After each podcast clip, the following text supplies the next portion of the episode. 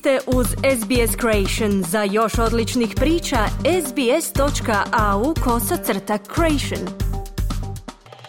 Za SBS na hrvatskom Ana Solomon u današnjem prilogu govorimo o rezultatima posljednjeg istraživanja organizacije Food Bank koje kaže da uslijed krize životnih troškova gotovo polovica australskog stanovništva strahuje od gladovanja. Pritisci na troškove života u Australiji su brojni i različiti, a ovogodišnje izvješće organizacije Food Bank Australia pod nazivom Hunger Report je pokazalo da su troškovi prehrambenih namirnica glavni uzrok nedostupnosti hrane i da je gotovo polovica stanovništva zabrinuta da će biti primorana gladovati. Izvješće otkriva da je čak 48% opće populacije tjeskobno ili da je u nemogućnosti uspostaviti stalan pristup odgovarajućoj hrani. Radi se o situaciji u kojoj ljudi nemaju redovit pristup hranjivim namirnicama, potrebnim za normalan rast i razvoj, te aktivan i zdrav život. 47-godišnja Karen kaže da točno zna kako je biti u toj situaciji. Karen je u invalidskoj mirovini i samohrana je majka kćeri koju treba prehraniti. Ona kaže da obje trebaju podnijeti veliku žrtvu kako bi preživjele, te da si ne mogu priuštiti izvanškolske sportske aktivnosti poput plivanja. Karen kaže da mora odrediti prioritet svakih dva tjedna kako bi platila svoje račune. We don't get like sweets, we get basically, you know, bread, milk,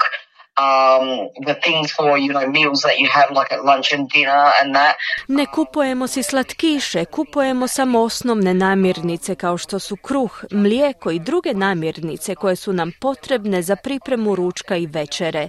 Vrlo rijetko kupujemo bilo kakve slastice ili grickalice.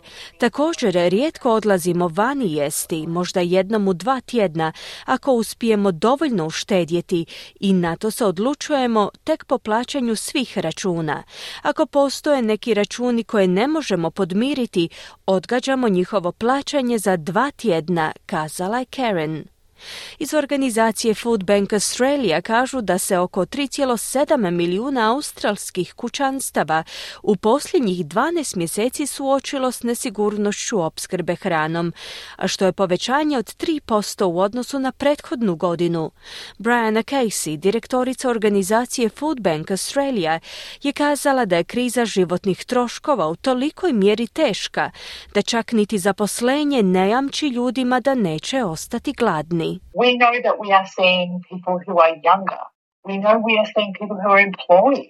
Sve više vidimo mlade, ali i zaposlene ljude. Posao više ne znači jamstvo da nećete ostati gladni, a zbog čega se ovdje u Food Banku suočavamo s nekim doista velikim izazovima u smislu zadovoljavanja potreba za prehrambenim proizvodima. Isto tako uviđamo potrebu za promjenom načina na koji dosežemo zajednice, budući da nam se sada obraća veliki broj mladih stručnjaka, ističe Casey. Kako Karen to vidi, sada samo bogati ljudi ne osjećaju pritisak viših cijena. You hear about it, you know, on the news and that people with six-figure incomes can't afford, you know, food because they're paying off really high mortgages and... Čujete na vijestima da si ljudi čak niti sa šestero znamenkastim primanjima ne mogu priuštiti hranu jer otplaćuju visoke hipoteke. A ako usto imate djecu, troškovi su još i veći. To se pretvara u beskrajni ciklus siromaštva za sve osim za bogate ljude, kazala je Karen.